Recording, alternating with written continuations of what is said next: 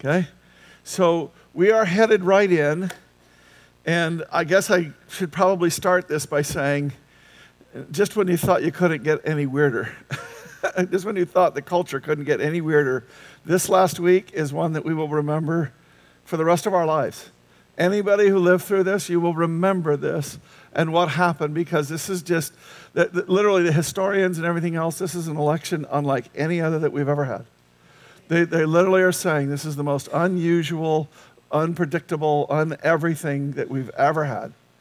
Now, I want to make something clear, though. I am not going to talk about whether it was a good thing or a bad thing that had happened or anything like that.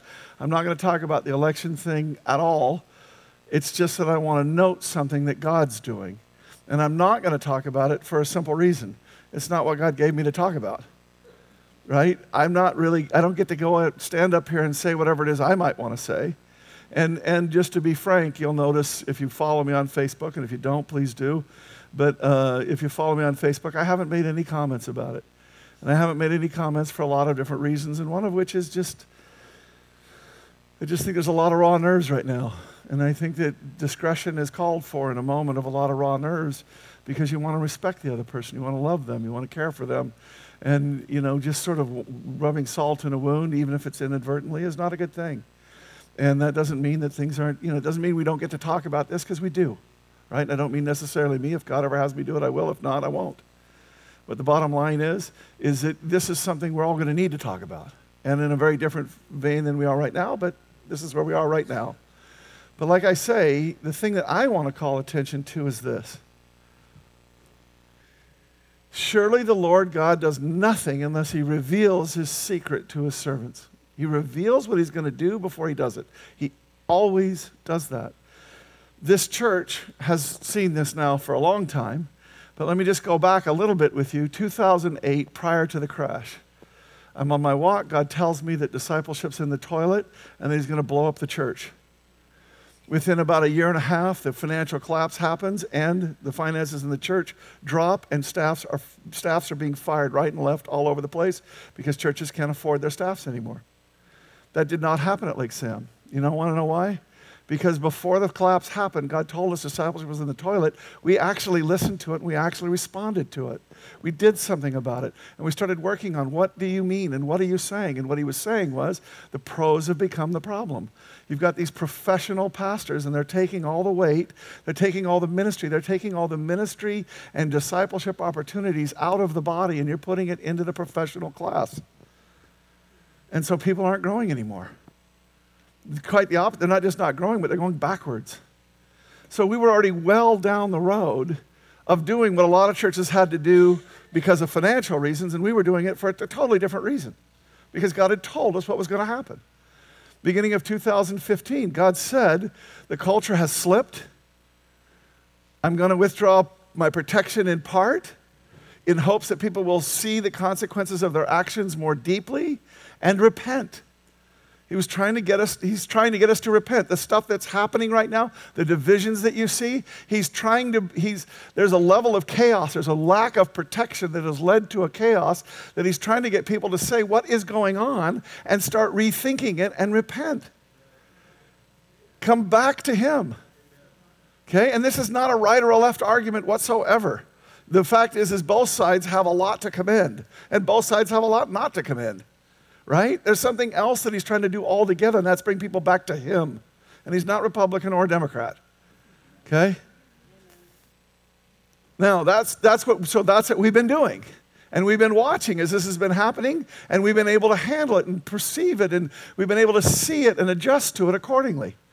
But now something happened about a month ago that when I told you this, I said, I don't know if this is true or not. I'm just telling you, I think the Lord said something to me, and as I will often do, sometimes I just know it for sure. This is one I wasn't totally sure about, so I offered it to you, and I said, I'm offering you this word for us to discern if it's actually God or not. And the word goes like this real simple. If the culture has slipped to the point that God had to withdraw his protection in order to try and bring about repentance, who was supposed to be keeping the culture from slipping? Us, the church. We didn't do it. So a month ago, and this is kind of one of those duh moments, What he said to me about a month ago, what I, what I offered here was is if God had to withdraw his protection from the culture, why wouldn't he do that in the church too? Because we have become feckless. You know the word feckless? It's a really good word. You know what it means? Ridiculous. What it really, means is ineffectual, but, but the sense and the connotation in the word is you've just become worthless. A salt that has lost its saltiness, a light that is no longer lighting the way, you become feckless, worthless, ridiculous. Now, I love the church. God loves the church a lot more than I do. God loves the church.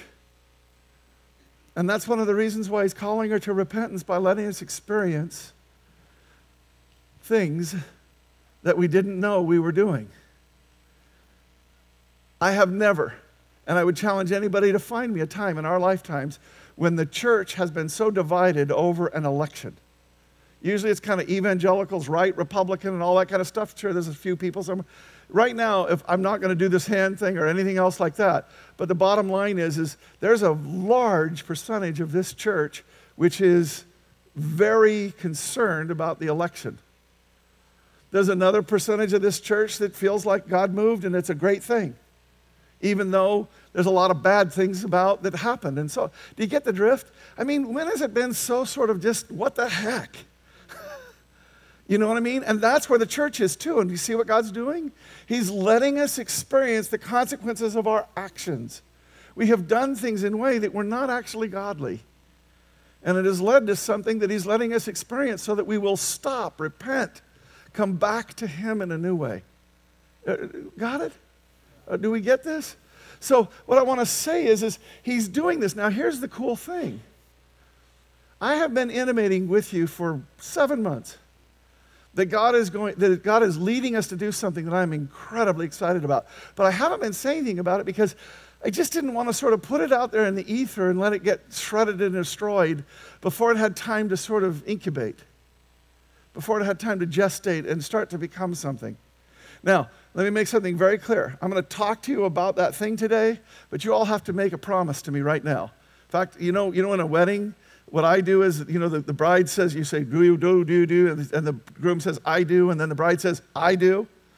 Um, and then I do something, and that is, I turn the congregation, the people that are assembled, and I say, you have to understand, they, we need your help too in order for this union to remain. So if you agree for this, you say we do. So we're about to do a we do moment. And here's the we do that we got to do. Okay? I am not telling you something that we're going to implement tomorrow. I'm not even telling you something that we're, eh, we don't even know if we're for sure going to implement it. This is not a work in progress because that would, just, that would mean that we are too far down the road from where we are. This is an idea in progress. And it's simply time to share it with you. So, does everybody understand that this is, I am not describing to you what the church is going to do. We do not know if this is what we're going to do. We do not know any of that until we start getting your input too because that's how we do things around here. We're a family. We do things together, we work it out. This is how we find God together. Different perspectives, different generations, different everything. That's how we find Him, right? So, does everybody agree that, first of all, you will not think that this is some plan I'm trying to roll out and sell you? Does everybody agree to that? Say, we do if you do. do. Thank you very much. Does everybody also understand that I need you to be fully engaged in what God is about to say here. Hopefully, that's what He says through me. Hopefully, that's what's happening here. I need you fully engaged because without you, it will not become what it's supposed to be. Do you agree to that? Thank you. This is an important moment. This today and next week, two sermons. Important. This is what we're going to do. Who's our prayer here? Okay? Oh, Scott Chin, what a perfect person to have pray on this week. I'm telling you, this thing, go ahead, as I'm doing this before, this thing that I'm about to talk to you about deals with what's going on in the culture so greatly, so hugely. Scott is one of those, you know, God raises up certain people to do certain things. This is somebody who he's raised up. That, just by God's grace, perfect person to pray for this. So, Scott, Would you lift up the sermon that I actually say what God wanted said? That it actually get into people's hearts so that it can grow into what He wants to grow it into. And lift up another church too. Thank you, Scott. We'll do. Let's pray.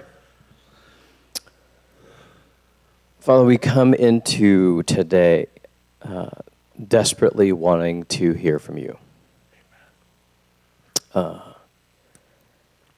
when we reflect back on the week, um, Lord, it has been a interesting week. But Lord, the things uh, that I hope are near and dear to our hearts and minds are the things that we know are absolutely true. That you are good and that you are able. We come, Lord, uh, today asking that you would speak a mighty word through Curtis to our hearts and our minds. Lord, we ask that you would plant seeds today. Um, we come, Lord, with a hungerness for truth. And Lord, prepare our hearts to receive it. But also, Lord, prepare our hands and feet. Amen. To have the courage to do what you are calling us to do, whether it is comfortable uh, or whether it is something that we fully understand. But we know, Lord, that you'll bring the clarity and that as you move us, that's the only place we want to be. Amen. Lord, um, as this past week has taught us, um, we really are one global planet. And so, my heart, Lord, is for the church um, outside the U.S. All of our brothers and sisters, I think of all of the missionaries we support directly and Thank indirectly. You, Thank you, Lord. Lord, wherever your name, the good word is preached. Amen. Um, Lord, we um, we enjoy uh, a freedom that seldom do. Other brothers and sisters do, Lord. So, Lord, we lift up all those today that are sharing your good news. Thank you, Jesus. Um, Lord, I am um, just struck by what you are doing. And Lord, we w- desperately want to be a part of it. Amen. Speak through Curtis today. In Jesus' Amen. name, amen. Amen. I really want you to see by the end of the day how much the Lord is, in fact, talking exactly about what's going on. It's just that He has got us there a long time ago, and He's now bringing solution. Having said that, we need to just drop back for one second because I need to show you something that helps to set the table. Okay? Last week in a sermon that was important, and if you did not listen to it, let me just highly recommend that you do. It was one of those that you just really need to hear because it affects every single relationship that you're going to have. And in a world that is fractionalizing, that is splitting apart, and all this kind of stuff, what we did is we came and we said, think about your relationship with your spouse, with your uh, coworkers, with your boss, with your neighbors, with your friends, with your family. Think about all your relationships and start doing this with every single relationship in your life. Start doing this. And I had everybody write down on post its why do you love that person, Lord? So the first thought, when you a thought about them, they do something annoying, they do something that you don't like, and instead of thinking about what you might say to them or how you might change them or what you would, the first thought you have is, is what do you love about that person, Lord? And who did you make them to be? So that you quit making them in your image and you start being a participant in making them in God's, helping them to become God's image. Okay? And just in case you can't read my third grade writing there, why do you love so and so, Lord, and who have you made them to be? Okay? Now, I'm going to ask a serious question because I need a real answer. Okay? I don't want you to fake it. Okay? This, you don't get to do the pollster thing and tell them that you were voting for one when you were really voting for the other. Okay?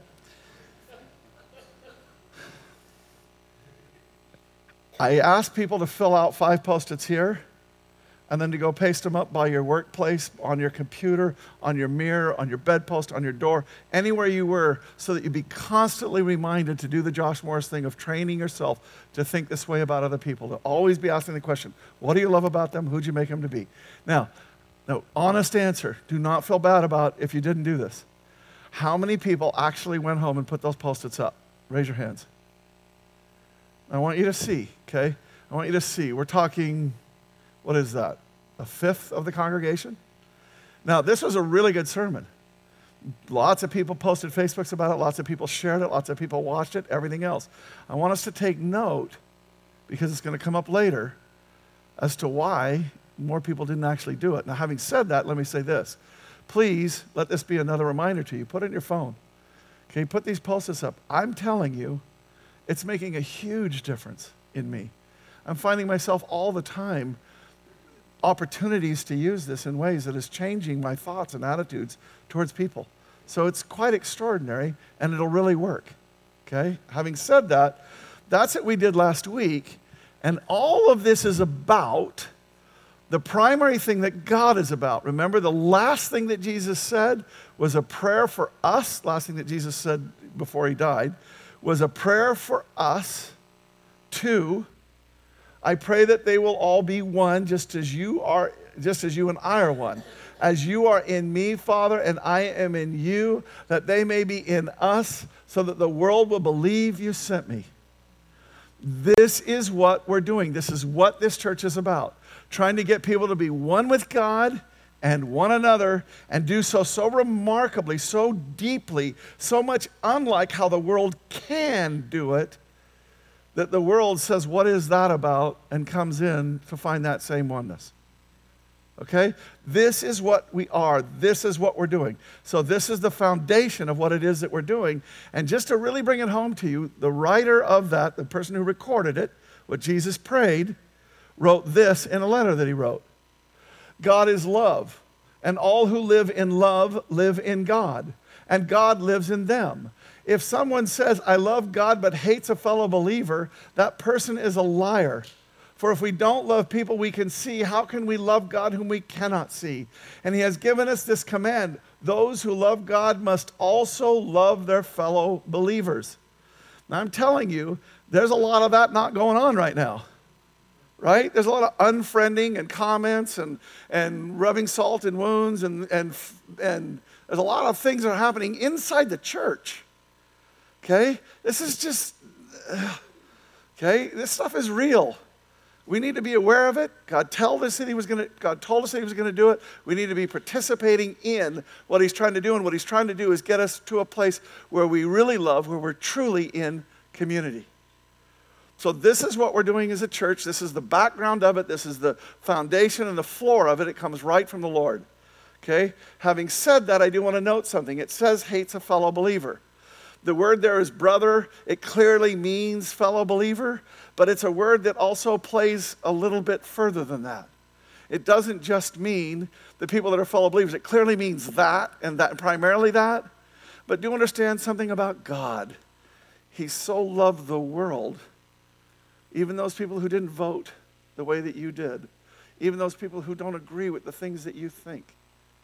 He so loved the world that he gave his only son, that whoever believes in him should not perish, but have eternal life. So if we want to be God, I don't mean we want to be God, if we want to be God's ambassadors, his instruments in the world, we need to be manifesting this kind of love that asks a question, even of somebody, in fact, almost the most of somebody, although it really works with people you're close to too, but almost the most in somebody, who is this person, Lord? What do you love about them? Can you imagine how different the world would be right now if every single person in the culture was asking that question? It would be a totally different place, wouldn't it? So, having said that, that's our foundation, and now I want to do something with you. All of this you guys already got, you already knew it, but I needed to cover the ground. Here's where we're going right now. I want to present to you the problem that we've been working on now for about seven or eight months. Okay? Well, this is the way we've learned to think about it. Here's the problem churches try to get people to come in. That's what a church does, right? How do we save people? We try and get them to come to a Sunday morning service. Invite your friends, and they're going to hear a good sermon. They're going to do some good worship. God's going to touch them, and they're going to get saved. Churches try to get people to come in. That's what they do. They're organizations, and that's what they do as an organization. They try and get people to come into a Sunday morning. What's wrong with that? God told us that we're supposed to go out. Right? See, it's a duh, isn't it? It's like wait, yeah, okay. You just watch where this goes. But let me just show you what I'm saying right now. Let me just show you what I'm saying, okay? We want to move Lake Sam out to where people live. Did you remember, did, do you remember that last week I said something just in passing almost, and I said, we want to deconstruct that anybody should ever think of Lake Sam as existing in Bellevue. Yeah, they got a building in Bellevue. Now, we're not talking about multi site campuses like a lot of churches do. We're not talking about that at all. I'll show you that in a second. We're not talking about home churches. We're not talking about anything like that. What we are talking about is this we want to start having people think of Lake Sam as wherever our people are. You are Lake Sam. Wherever you are is where Lake Sam is. This is, Lake, this is where Lake Sam is. And we don't want to just do it you as an island, we want to do it you as a community. So I want you to just think this is just an example. We have not made any, remember that we do earlier? We've not made any decisions about where these groups are going to be or what they're going to or anything. We've got some ideas, but we're working on them. You're going to help us get this locked down. But the bottom line is, is we've got an idea of people that live in the north, right? Let's say 522, somewhere up and down, somewhere in that region, right? Right now, we've identified that there's sort of two groups that are in that region, but that are, there's a demographic difference between them enough so that there might, in fact, end up being two groups in this. And by the, by the way, when I say groups, I think we're thinking about maybe like 30 people, so we're not talking about a small group. Okay? We're, this is really not about a small group. This is really about where does Lake Sam exist? And I want to argue with you that in the north, it's going to exist in one community that is going to be adults and kids. So that means families, but also singles and so on. Okay? And you don't, by the way, you're not locked in. It's not like going to be like Mormons where you're in that ward, so you got to go to that church. Okay? You go wherever you want to go. We're just saying these are the groupings, and you'll help us decide this. These are the groupings that seem to make sense. A group of people that are enough in a similar place in life and so on that they can form a community at a different level. Now, we got to be careful because we want intergenerational and so on. So, again, see the things we got to work through? But if there's one group up there with adults and kids, and one group up there that's adults, I want you to start thinking for a little while about what the difference in those groups is. That's Lake Sam community there.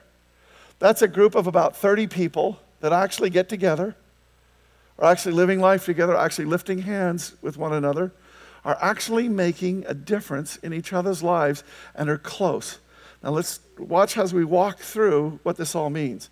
But let me do show you that there's scriptural warrant for this. Okay? First of all, this is Acts 2:46. Now remember what this is. Whenever God wants to show you how things are supposed to be, and they've never been this way before, what he does is, is he touches a group of people and he makes them be what he wants them to be. And then what he does is he says to the next group, Now, do you want to be that? I'm not going to touch you. I just want you to choose to be it. If you do, I'll anoint it and I'll help it, help it to happen. But you don't have to want this. And I want to make something clear. We've never done the first church since the first church. In fact, we've gotten unbelievably far away from it, and that's why we've become feckless. Because we're not doing what the first church did at all. So here's the first church and what God wanted to look like. Somebody would ask, Well, are we going to have Sunday morning services? Yes, we are. Right here. Every day they devoted themselves to the meeting in the temple of the complex. Oh my God, I got to come to church every day? No, don't worry. But they did meet in the temple complex. But remember what I said when I, again, when I was saying this, I said, when somebody asks about your church, here's what most people answer the preaching is great or the worship is great. Now, look what their definition of church is Sunday morning. I want you to tell me whether or not a first century Christian would have had that same answer. Because here's what they did they broke bread from house to house. They ate their food with joyful and humble attitude, praising God every day. Here's what that means they were living in community with each other. They weren't living in corporate, they were thousands of people. You know what you cannot do? Become close personal friends with thousands of people. You cannot do that. You can't. You know what you can do? Become really close personal friends with people whose house you're eating at every day.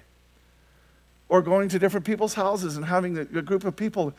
I think when you ask the first century Christians, what does church, what is church to you? You know what I think they said? It's family. It's a community. Now, I think actually the first thing they said was, I met God. Because that's the first thing we want, right? We want them to say, I met God and I'm growing in Him. And that has a lot to do with meeting in the temple and hearing sermons.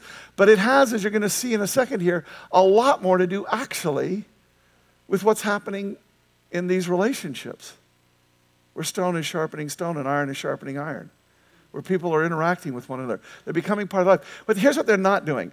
Well, see, what I do for my discipleship is, is I go to a small group once on a Wednesday for two hour and 45 minutes because, you know, that's, and we eat a little meal and then we do a little Bible study. Now, you can become very close with those people. Don't misunderstand me. You really can, right? But here's what the first century Christians did that they did not. And we're going to be talking about this basic point for two weeks. They were in each other's lives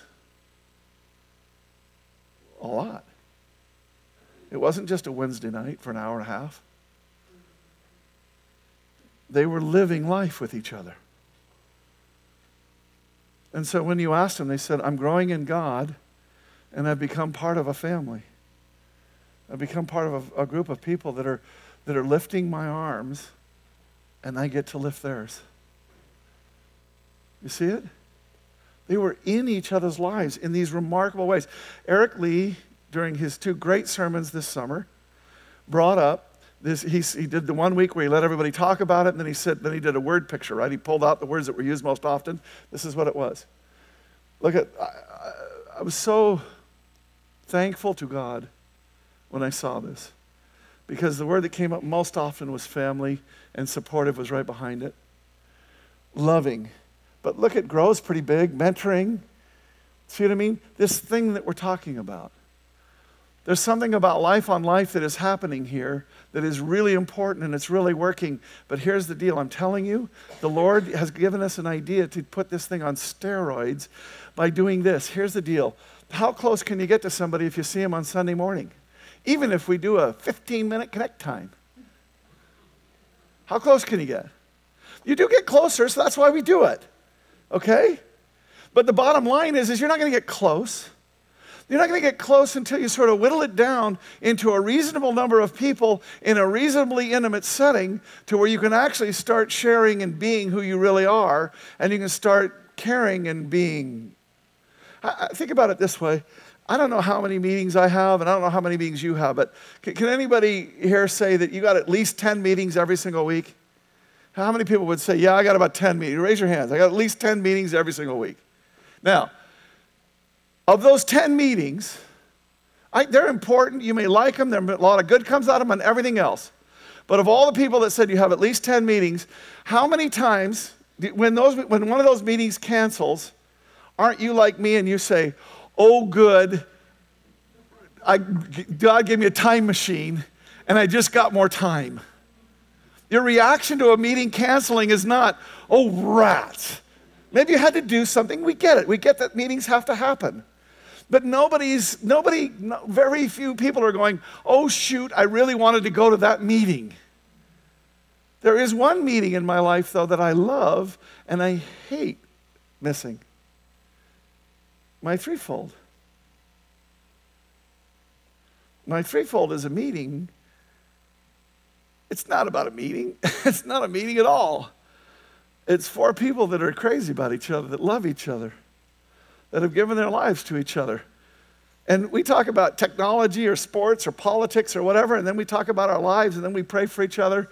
And the bottom line is if you're not three, if you're in this church and you've been going here and you're not in a threefold yet, you are missing the most important thing that this church does. By far. Much better than sermons or worship or anything else. You're missing this relational element that God does. In fact, let's, let's hit this. Community groups. The first thing they are is relationships, first and foremost. I understand if there's 30 people, that's why we're kind of working on the number. If there's 12 people, you know, and five don't show up, then there's seven, and then somebody else shows up. It's just awkward. You know what I mean? It's just weird.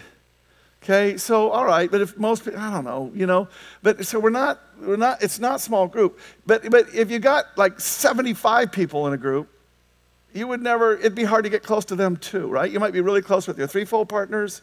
You might be really close with somebody else that you did some stuff with. But do you catch the drift? We're trying to find, I think each group might have its own magic number. I don't think it's specific to, I think it has a lot to do with age and stage of life and so on as to what's the right size, but we're going to try and find the right size where it's two things. Where there's enough people in there to where there's a, there's a, there's a range of giftings that allow the body to work in an intimate setting in the fullness of Christ. Can I repeat that? I don't think I can. Let's see. There's a range of gifting in there, and then I can't remember. But there's a range of gifts in there to where the fullness of the body, the fullness of Christ is being manifested in your life. That's going to make you want to be in that group. Right? And that isn't just a few people. That's a little larger group. But we don't want so many that your gift isn't necessary anymore, critical. See what I mean?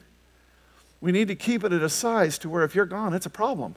Not to make you guilt and shame, but it's just that you bring something that's vital. You're a part of this community. And when you're, th- when you're not there, there's something missing from the community. And that'll happen because of travel and all kinds. But you get the drift. It's not like a, a guilt thing, but it is a thing of I'm part of a community and my contribution is critically important to that community and to the health of that community. Do you see it? See what we're trying to do? We're trying to get it to where it actually is iron sharpening iron, to where something's happening. Now, I want you to see something. When we talk about these groups, we don't know. You know, are we going to do them like every Sunday? We have no idea. I think, again, it'll be group dependent. The group will decide what the group needs to do. That's the heart of it. But the, some of the things that we're working through is, is how do they, if they become all about ministry, if they be, like you know if they become all about some mission that they're doing if they become all about something else you're missing the thing that matters the most. The reason why i go to my threefold there is ministry that happens there but that's not why i go. I go because i'm in love with the people that are there and i like being with them because god made us social beings to be with one another. And from the garden where he was walking with us in the cool of the day which is the way that he made us to be with us from uh, Jesus saying this right before he leaves I will ask the Father, and he will give you another helper to be with you forever. Even the Spirit of truth whom the world cannot receive because it neither sees him nor knows him. But you know him, for he dwells with you and he'll be in you. I will not leave you as orphans. Do you see what the emphasis that he's putting on here? When we read this, we always read helper. The Holy Spirit is going to help us. But you, I want you to see where the real emphasis is. I will never leave you nor forsake you. I like you. I like hanging out with you. I want to be with you. That's why I made you. So we're going to be together. Are we seeing it? In fact, he says, Nonetheless, I tell you the truth, it's to your advantage that I go away. For if I don't, the helper will not come to you, but if I go, I'll send him to you. So are we are we seeing how important this, you know, from the, from the garden where we walk with Him to heaven where we live in Him? Are we seeing that what God prioritizes is relationship? So these groups will prioritize relationship however we have to do that, however we can figure out how to do that best. These groups will be relational. Now, out of those relationships will come certain things. So we say ministry. It's going to come from what that community needs. Let me give you, let me give you two examples. One, uh, Josh Morris, are you here? I saw you a second ago, but are you with your kids? Josh, how far do you drive to get to your threefold? Okay, okay. But at one point in time, weren't you driving through traffic even? Oh, it was in the evening. Okay, after traffic. Okay. So, but what I want you to see is, is he's driving 20 minutes to be in a threefold. Now that's awesome. But you know what's really hard in a threefold that's 20 minutes away, and he should never leave that threefold. It's an awesome one. And he's in their life, and they're in his life, and they do this. But you know what's really hard to do? Get together on a whim serendipitously. When you live 20 minutes away from somebody in Seattle and it's 5:30, you may as well be on another planet. right? But not if you live in the same community. Not if you're threefold is not coming out of Bellevue, the church in Bellevue, but it's coming out of Lake Sam in Bothell. They live right by you. And hey, you know what? Let's get together, go have a beer. Let's get together and talk about, hey, you know what? Something came up. I need to talk to you. Hey, let's go. There's, there's an event happening. Let's go together. You see it? People getting together because they live close to each other. It's easier, right? In a commuter world, we actually don't end up close. It's oxy, it's right, tautological, but anyway, the point is, his ministry comes out. So that's threefold. Here's another one. Women's Bible studies. We do great women's Bible studies here. Great ones. But but just think about how hard it is to do a women's Bible study at 5:30 or 6 o'clock on a Tuesday night or a Wednesday night. Because 405 is a wall. How are you going to get here? Right? But let's do this now. Watch this. If there's two groups in Bothell or up that way, if there's a group that's, that's got most of the women in there are moms or that age and, they're, and kids, and then there's another group, the, the moms with kids, what kind of Bible study do they need? What kind of Bible study do they want that's really going to help them the most? A MOPS kind of group, right? What'd you say? Rest. Rest. Nap time. Nap time for moms. well, awesome. There you go. See, the group decides what kind of study. But the one that, the one that doesn't have kids anymore, they may find a Beth Moore study, or, or maybe, um, what's the one that you do a whole lot of study on? Well, community Bible studies do this too, but what's the other one? Pre- precepts. Yeah, they can do a precepts kind of thing because there's extra time and they're in that place of, of life where they want to do this and dig in because the other ones want to do it too, but they're just too busy. You see what I'm saying? So instead of having one size fits all in Bellevue, we go to a community and we say, what works for this community? What's the need here? What's the actual thing here? And it's, it's in a size and in a way that works, okay? Are you getting the idea here? You're going to have the ability to ask some questions here in a moment. But let's go to the last one outreach. I've always said, I think the most effective evangelism tool in America today is the sideline of a soccer field. It's where you meet people that don't know the Lord. If you're a nice person and you're not yelling at the coach all the time, they want to know why. Plenty of Christians yell at the coach too, unfortunately, but nonetheless. But if you're a nice person and there's something, you know, there's something about you and so on, and then people get to know you and you start to be friends and you get to be friends with somebody, and, and then at some point in time, they find out you're a Christian, they say, Where do you go to church? Here's what your answer could not, should not be three cities away. Because right then they just go, well, that's not going to work. But what if you were able to say this? Well, we do a thing that's important on Sunday morning, and, and, and that's, you know, that's what you might think of as church, but that's not what we think of as church. What we think of as church is a bunch of people that are getting together and really living life together. And we're doing one on Sunday night, and it's two minutes from the soccer field, and it's a backyard, and it's going to be a barbecue, and bring your kids, and let's have some fun. And now all of a sudden, that person's coming over to this group of people that are good people, and they're learning and they're growing, and they're, they're, you know, it's clear that God has built relationships with them that are deeper than just friendships. That there's some real connections going on in here. Do you think that that might actually bring more people to the Lord than trying to get them into this building on a Sunday morning? Do you think? Because I do. And that's not the reason why we're doing it. We're doing it for relationships. We're doing it actually for another reason altogether. But I want you to see some of the benefits of it, some of the ideas behind it. As this is, thing is gestating and as it's growing, this is the spirit and the heart of it. I'm just going to end it with this. I want you to see something. This is a whole other idea now. But the more that we've worked on this, the more the Lord has been bringing home something to me. You may have heard me say the era of the talking head is dead. And what I mean by that is, how many people raise their hands that they put up post it notes? I'm not, no condemnation. But there's something happening where we're able to hear a sermon, think that it's important, they can even make a difference, and somehow it doesn't make it outside these walls. What's happening there? I'll tell you what's happening cognitive dissonance.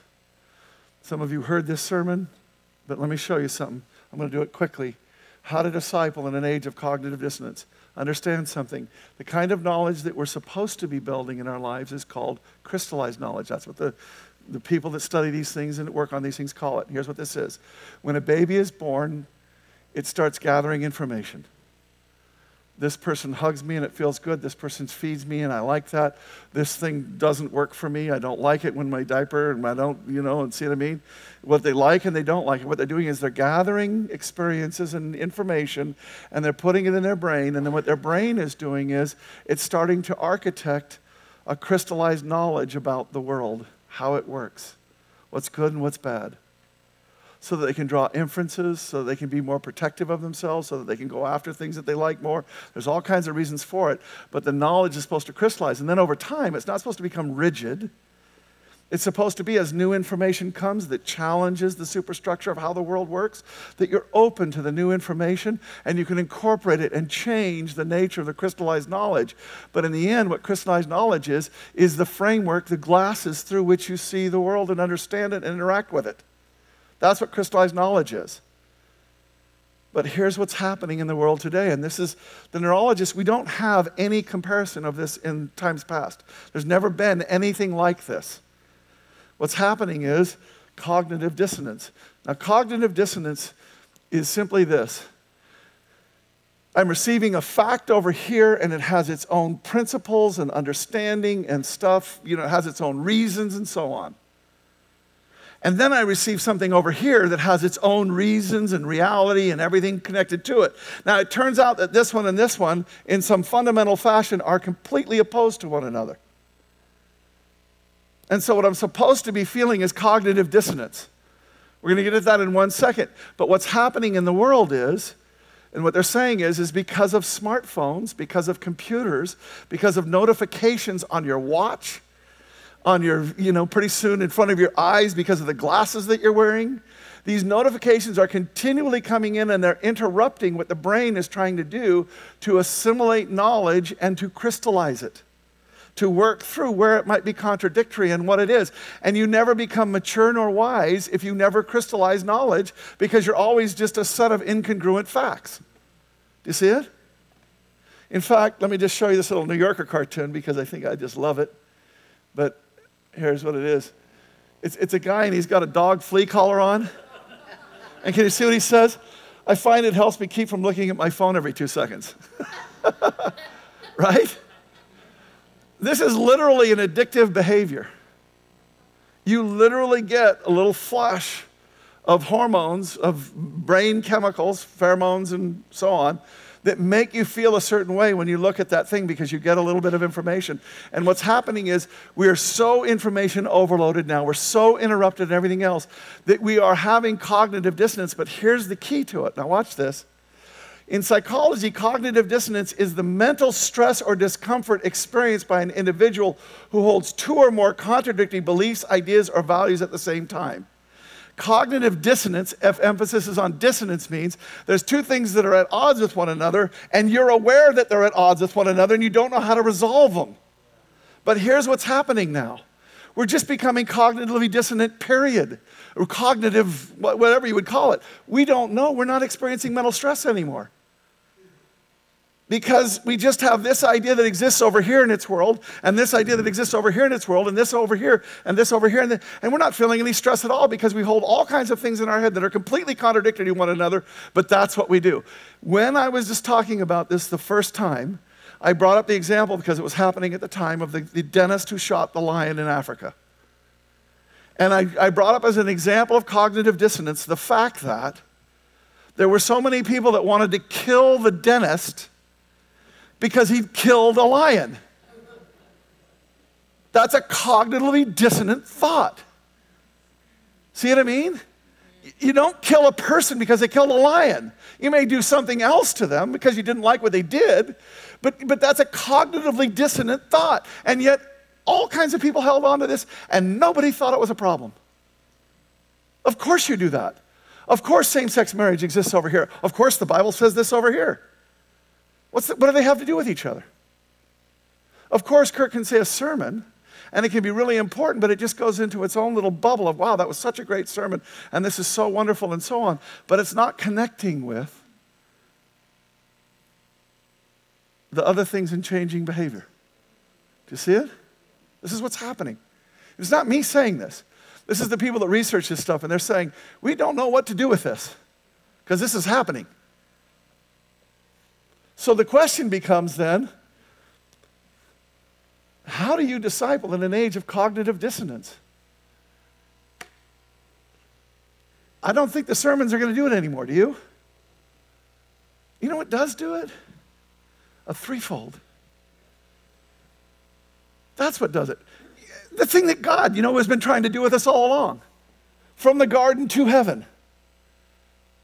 Be in relationship with somebody. Here's how it works you have two cognitive dissonant ideas, and you're sitting there with people that you love that love you. They've been important in your life. There's something that happens that, that highlights this dissonance. And then they say, You do realize that those two things are contradictory, don't you? you do realize there's a problem here, right? And you work through it together in a loving atmosphere of people who are in each other's lives in a real, meaningful, and ongoing daily manner. I'm not talking about some weirdness forcing you. What I'm talking about is it's somebody that you love and you're so connected to that they can help stone to sharpen stone and iron to sharpen iron. This is what God is trying to do. And I want to say something. I do believe it's the only thing that will disciple effectively in this day and age. I think everything else will have marginal effects. This relational discipleship, this is the one. This is the one that's going to change lives.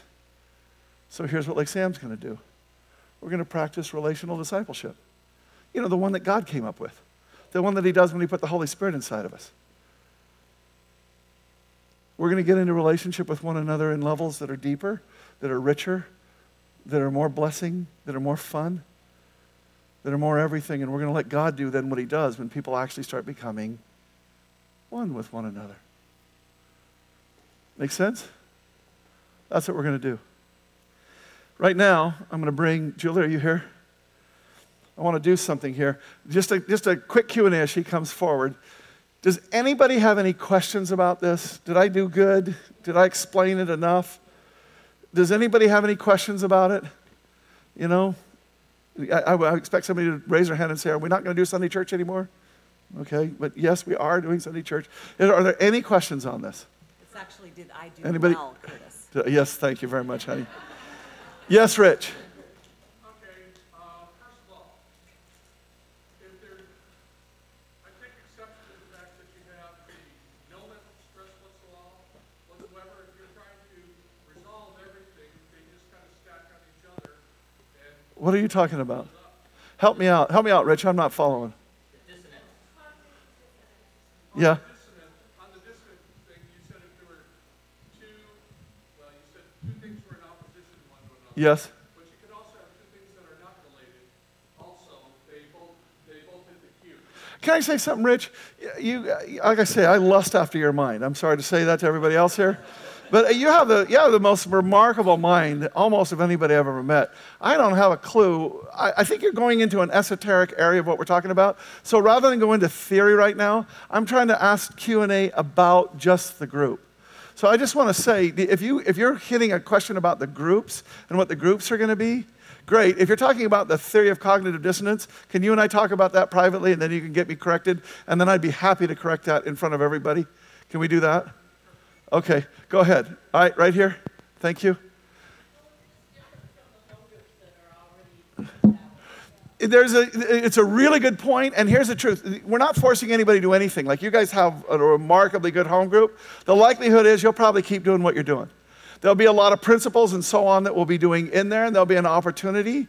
That there's, we're, we've sort of been back burnering small groups for a little while now, and the reason why is because we felt like small groups were sort of we felt like threefolds were sort of small groups on steroids, and we felt like God wanted a slightly larger gathering than what's in a typical small group.